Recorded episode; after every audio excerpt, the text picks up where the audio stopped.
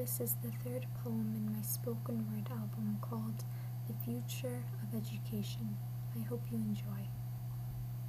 I propose the solution of emancipation within education to do away with the biases and discrimination that has oppressed generations. Our people today are more diverse than ever before, so let us fuel the inspiration undoubtedly embedded within our population. Let school be the place where novel ideas prosper and where imagination takes on its full potential.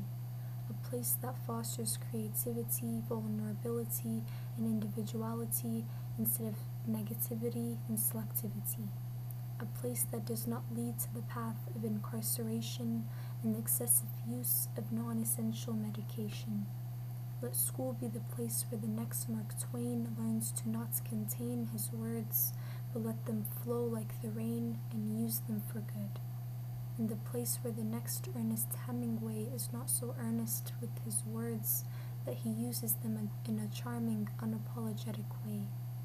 And the place where the young entrepreneur becomes the next Steve Jobs, and while he will not invent the iPhone, truly he will have found his calling.